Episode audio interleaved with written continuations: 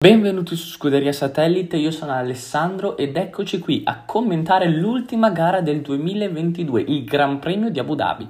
Che gara è stata? Allora, devo dire che subito le modifiche che sono state apportate al tracciato, secondo me l'hanno reso molto più divertente da seguire. Ecco, solitamente il Gran Premio di Abu Dhabi sembra un po' la chiusa finale della stagione e mm, forse salvo l'anno scorso tutti i verdetti sono già, sono già decisi, sono già, sono già, stati decretati, ecco, quindi di solito è una gara noiosa un po' per quello, un po' era anche noiosetta solitamente per le caratteristiche del tracciato. Con queste nuove modifiche devo dire che eh, mi è parso più piacevole da seguire. È stata una bella gara, eh, basata alla fine sulle strategie, che secondo me è un aspetto della Formula 1 molto interessante, perché al contrario di altri sport, eh, di altri sport eh, che hanno a che fare con i motori, ecco, possiamo definire così, qui le strategie hanno un, un peso fondamentale, ecco, eh, magari in altri sport un po' meno.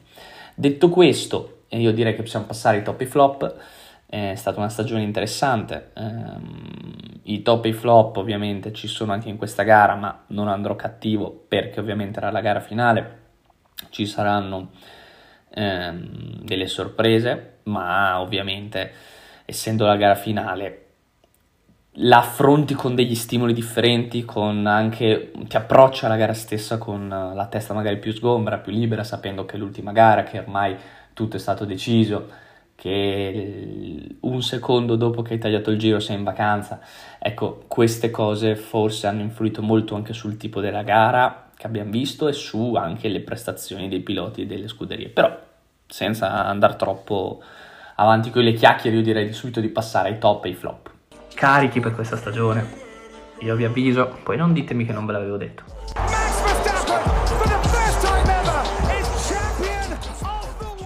Non ho messo Verstappen come top giusto per non sprecare un posto per lui, anche se mh, mm, se lo sarebbe meritato ampiamente.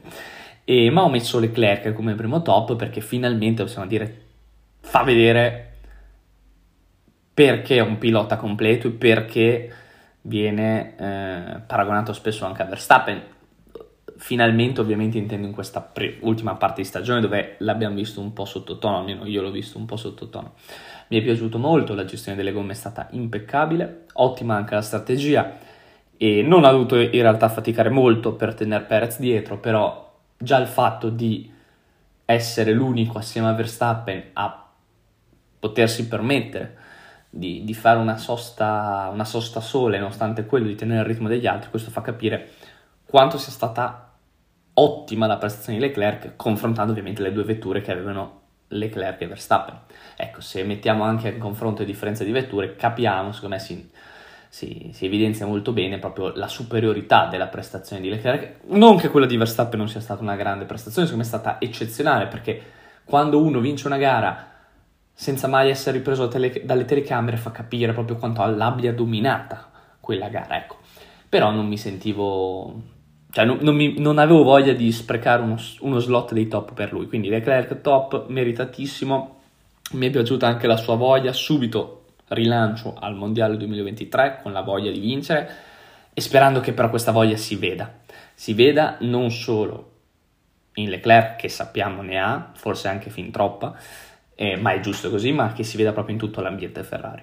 Detto questo, passiamo al secondo top, che è l'Aston Martin in generale, e perché diciamo che i miglioramenti si vedono a vista d'occhio. La vettura già rispetto all'anno scorso ha fatto un ottimo balzo in avanti e, e poi in particolare è andata a conquistare un sesto posto costruttori che diciamo era forse in linea con gli obiettivi di inizio stagione. Ok, arrivare sul sesto settimo posto, magari provare ad arrivare sesti, cosa che hanno fatto.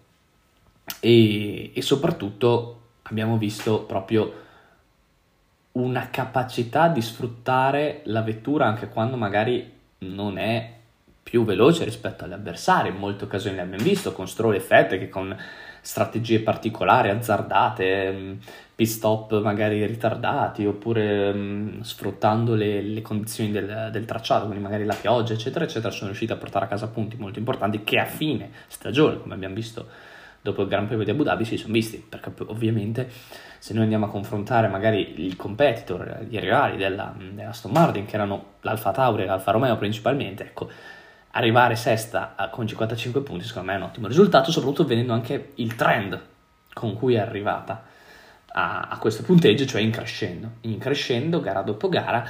E salutano Vettel, che per carità, mm, anzi un po' mi è dispiaciuto mm, salutare Vettel così, mi sarebbe piaciuto ovviamente che salutasse da vincente, da vincitore, non ovviamente in un team che lotta per arrivare a punti, però vabbè, ormai quel che è fatto è fatto e salutano Vettel ma lo rimpiazzano con Alonso, dicevo, quindi comunque rimpiazzarlo con Fernando Alonso che non è l'ultimo arrivato, eh, possiamo dire che il progetto forse sta cominciando a prendere la piega giusta. Ecco, se andiamo così. Dall'altra parte c'è uno Stroll che comunque rimane un ottimo pilota per eh, questo tipo di team. Poi è chiaro che se vogliono fare il salto di qualità finale, magari provare a vincere i titoli, forse Stroll non è il pilota adatto o il secondo pilota adatto. Però Alonso, come abbiamo visto in Alpine, è un ottimo, è un ottimo pilota per fare gli step successivi, cioè aumentare la qualità della vettura e quindi la vedo molto bene l'anno prossimo mm, la Stone Martin soprattutto per il trend che ha avuto che si è concluso con un'ottima gara per entrambi eh, i piloti e ovviamente vabbè tralasciando un po' l'errorino sul pit stop di Vettel ma nonostante questo ottima ottima prestazione degli Aston Martin. Il terzo top invece è Norris eh, perché tira fuori il meglio dal nulla. Cioè in una situazione in cui i primi sei posti erano blindati il settimo e l'ottavo erano blindati con le Alpine eh, paradossalmente Norris poteva arrivare nono è arrivato sesto deve ringraziare i ritiri di Alonso ovviamente e di Hamilton, però nonostante questo è riuscito comunque a portare a casa un ottimo, un ottimo mm, sesto posto davanti a Ocon. Se andiamo a vedere poi la classifica, ecco, molte volte, cioè non è la prima volta che vediamo Norris tirare fuori il meglio del nulla. Ok, purtroppo la McLaren non è stata quella che ci aspettavamo, cioè una McLaren che poteva magari competere per il podio ogni gara però tralasciando le auto che competevano per il podio inizio stagione, la McLaren era subito dietro, era subito lì, era pronta. E non la McLaren in realtà, Norris era subito lì, era subito pronto. Questo secondo me dà forza un po' al discorso del talento del pilota, però comunque secondo me va premiato perché in generale in una gara come quella di Abu Dhabi portare la vettura al sesto posto non era scontato, ecco, se avessi dovuto prevedere la posizione di Norris in inizio gara senza contare i ritiri di Alonso e Hamilton l'avrei messo tra la nona e la decima posizione. Ripeto, è stato fortunato con due aiuti, però comunque non tutti riescono a sfruttare gli aiuti dei ritiri, ecco, e poi dopo ne parleremo. Quindi bravo, bravo Norris. Passiamo quindi ai flop, il primo flop è Perez, perché ha perso da solo la seconda posizione nella classifica piloti. L'ha persa con sorpassi poco aggressivi, non l'ha persa le gare precedenti, attenzione, l'ha persa oggi perché oggi era una gara dove la doppietta Red Bull penso fosse scontata e lui è riuscito a perderla con eh, sorpassi veramente poco aggressivi. Di che sorpassi parlo? Parlo di sorpassi su Vettel e Hamilton mm, in seguito ai due pit stop. Ecco, lì un pilota che si gioca tutto nell'ultima gara della stagione, quindi non è che dici, ah vabbè, se, se vado fuori pista mi perdo l'occasione, quindi sono fregato le prossime gare, è l'ultima, vai, è l'ultima, quindi vai, no? E invece lì ha perso, ha perso tanto tempo con questa, forse prudenza, ma non si spiega neanche perché, perché comunque oggettivamente Leclerc non è che poteva far tanto, cioè la gara di Leclerc era molto semplice, io porto la vettura fino alla fine, non avrebbe mai fatto una gara aggressiva, l'unico momento di aggressività che Leclerc poteva avere mm, in gara era nella difesa della posizione quando arrivavi tu Perez, invece Mm, diciamo che non ha neanche avuto bisogno di difendersi perché Perez è arrivato troppo tardi, è arrivato troppo tardi perché ha perso tempo in sorpassi che oggettivamente con la superiorità della vettura che aveva dovevano essere fatti molto, in molto meno tempo e con molta più facilità. Però, mh, mm, detto questo, la stagione di Perez secondo me è ottima, perché comunque ha messo dietro due Mercedes e una Ferrari, però se dopo vediamo le differenze di vettura, soprattutto nella seconda parte di stagione, mi viene da pensare che forse forse l'ha persa veramente da solo la seconda posizione. Passiamo al secondo flop che è l'Alfa Tauri non pervenuta. Non mi ricordo momenti dell'Alfa Tauri, sinceramente. Mm, se non si fossero presentati eh, al Gran Premio di Abu Dhabi non mi sarei accorto della loro assenza. E mm, hanno scalato posizioni in classifica solo grazie ai ritiri di Hamilton e Alonso. Quindi non è che c'è tanto da dire, il motivo è molto semplice. E... Peccato, peccato perché era un team su cui io puntavo tanto quest'anno e anche nell'ultima gara si sono dimostrati che cioè hanno fatto vedere che in realtà c'è ancora tanto da lavorare, c'è ancora tanto da lavorare e sì, hanno completamente sbagliato questa stagione, appunto. Detto questo, sì, non pervenuta, l'ho messa nei flop. Non è una critica in generale alla gara, un po' alla stagione, ma poi ne parleremo bene quando faremo il pagellone, però sì, mm, ripeto, non mi ricordo momenti in cui ho notato l'Alfa Tauri questo weekend. Passiamo quindi all'ultimo flop, che è l'Alfa Romeo che è arrivato, ok, sì, sesta a pari punti eh, con eh, l'Aston Martin, però poteva ottenere molto di più, poteva fare molto di più con la vettura che aveva a disposizione. Cioè ci sono state tante, soprattutto l'esploit iniziale di Bottas ci faceva pensare magari che l'Aston Martin in realtà poteva arrivare ottava, forse lottare con l'Alfa Tauri per il settimo posto, ma l'Alfa Romeo poteva tranquillamente prendersi quel sesto, quella sesta posizione con un enorme distacco rispetto alle rivali e forse provare a impensierire le altre. Poi ovviamente si è un po' livellata con eh, la realtà, quindi con eh, l'impossibilità di competere contro Alpine e McLaren, però il trend è negativo, cioè se mentre l'Aston Martin sta avendo un trend di crescita che fa ben sperare, ecco l'Alfa Romeo sta avendo un trend calante, cioè Zu alla fine, a parte qualche volta che è arrivato in zona punti, non ha mai impressionato, non, non ci ha mai fatto vedere che poteva dare quel qualcosa in più. Bottas non è un pilota che overperforma la vettura, lo sappiamo tutti, quindi o ha le condizioni ideali per correre o non ce la fa. E quindi alla fine è una stagione positiva, sì, ma con tanti ma con tanti ma perché l'anno prossimo, a meno che non riescano a tirare fuori una vettura eh, di livello, la vedo dura.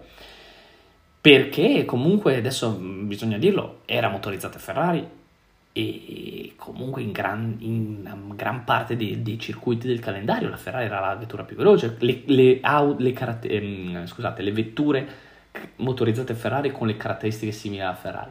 Come la Ferrari è stata la più veloce, invece l'Alfa Romeo il più delle volte non riusciva essere altrettanto veloci.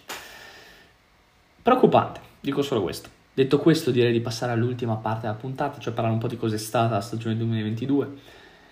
Allora, c'erano molte aspettative, per colpa forse della stagione 2021, che è stata la più bella a livello di emozioni degli ultimi anni.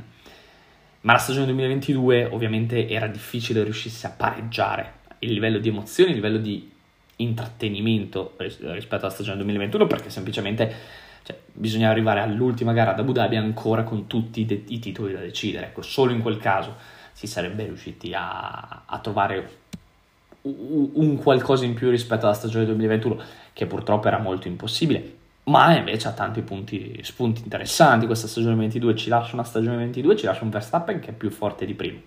Ci lascia un Verstappen che è un pilota completo, maturo e se le altre non si svegliano, questo vince, vince, vince ogni anno. Eh. Cioè, la paura è che se le altre scuderie non cominciano a svegliarsi, questo vince altri due o tre titoli di fila e, e rischia di battere tanti record. Ci lascia un, una Mercedes che da essere il, il team che dominava è passata essere un team in difficoltà, ma in crescita, ma in crescita, perché comunque una Mercedes che diciamocelo, ha sbagliato completamente la macchina quest'anno. E comunque è arrivata lì lì a competere con la Ferrari, che era la vettura rivale della Red Bull e invece è stata la rivale della Mercedes dalla seconda parte di stagione in poi. E ci lascia una Ferrari questa stagione che finalmente ritorna alla vittoria, una Ferrari che può pensare finalmente di provare a, ad ambire a, ai titoli, ma che c'è ancora tanto lavoro dietro non mi interessa sapere chi ci sarà dietro a questo lavoro, cioè quali meccanici, ingegneri, eccetera, eccetera, però il lavoro che c'è da fare tanto e secondo me è proprio problemi interni più che esterni, cioè il problema non è la Red Bull che va tanto forte, il problema è la Ferrari che ha tante cose su cui deve migliorare, perché se dopo andiamo a rivedere tutti gli errori fatti in questa stagione, ecco, magari, magari il distacco di punti sarebbe stato molto minore nei momenti decisivi della, del mondiale, quindi Monza, Spa, ehm, in Olanda, eccetera, eccetera. Poi ci lascia un Alpine che ha un ottimo progetto, ma che non lo sa gestire. Ha perso Alonso, ha perso Piastri, vedremo come si muoverà, ma soprattutto ci lascia una stagione 22 e forse l'inizio del vero e proprio cambio generazionale. Ecco un po' questo quello che ci lascia la, la stagione, perché noi vediamo che non c'è più la vecchia guardia e, e poi ci lascia, ci lascia un Fettel ci lascia Fettel che forse è stato un po'... forse l'addio di Fettel, adesso io dico da, dal mio punto di vista, è stato un po' um, il segnale che stiamo diventando vecchi. Cioè vedere un pilota che ha segnato la nostra, la nostra infanzia, la nostra adolescenza, uh, che ci ha accompagnato nella nostra vita per un grande periodo, perché tralasciando, prendiamo solo il periodo da quando ha cominciato a vincere, dal 2010 al 2022, sono 12 anni della nostra vita che seguiamo la Formula 1, in cui abbiamo Vettel sempre lì, sempre tra i più forti, sempre in discussione per vincere il mondiale. L'ha vinto 4 volte in 12 anni, eh? quindi uno, uno, uno, ogni 3, però eh, comunque ci lascia un, un, un campione così e questo ci fa capire che è il momento di voltare pagina. Forse siamo già troppo dentro la nuova generazione, e, e però la stagione 22 ci lascia, e chiudo, um, tante belle cose, cioè ci lascia veramente l'idea di essere entrati in una nuova generazione che ci può dare tanto.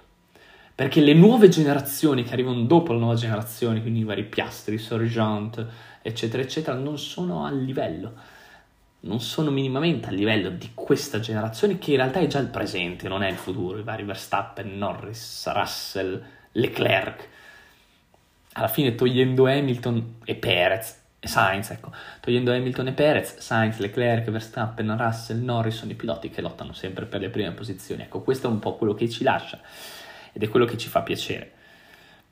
Detto questo, preparatevi per il 2023 perché ci saranno tante verità da scoprire.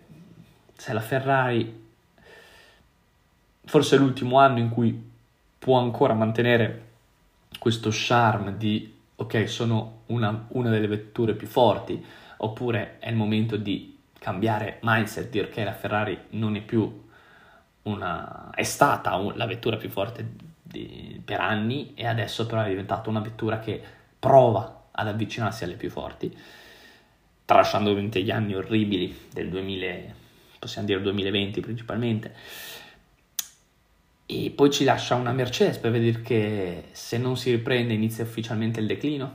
Punto di domanda.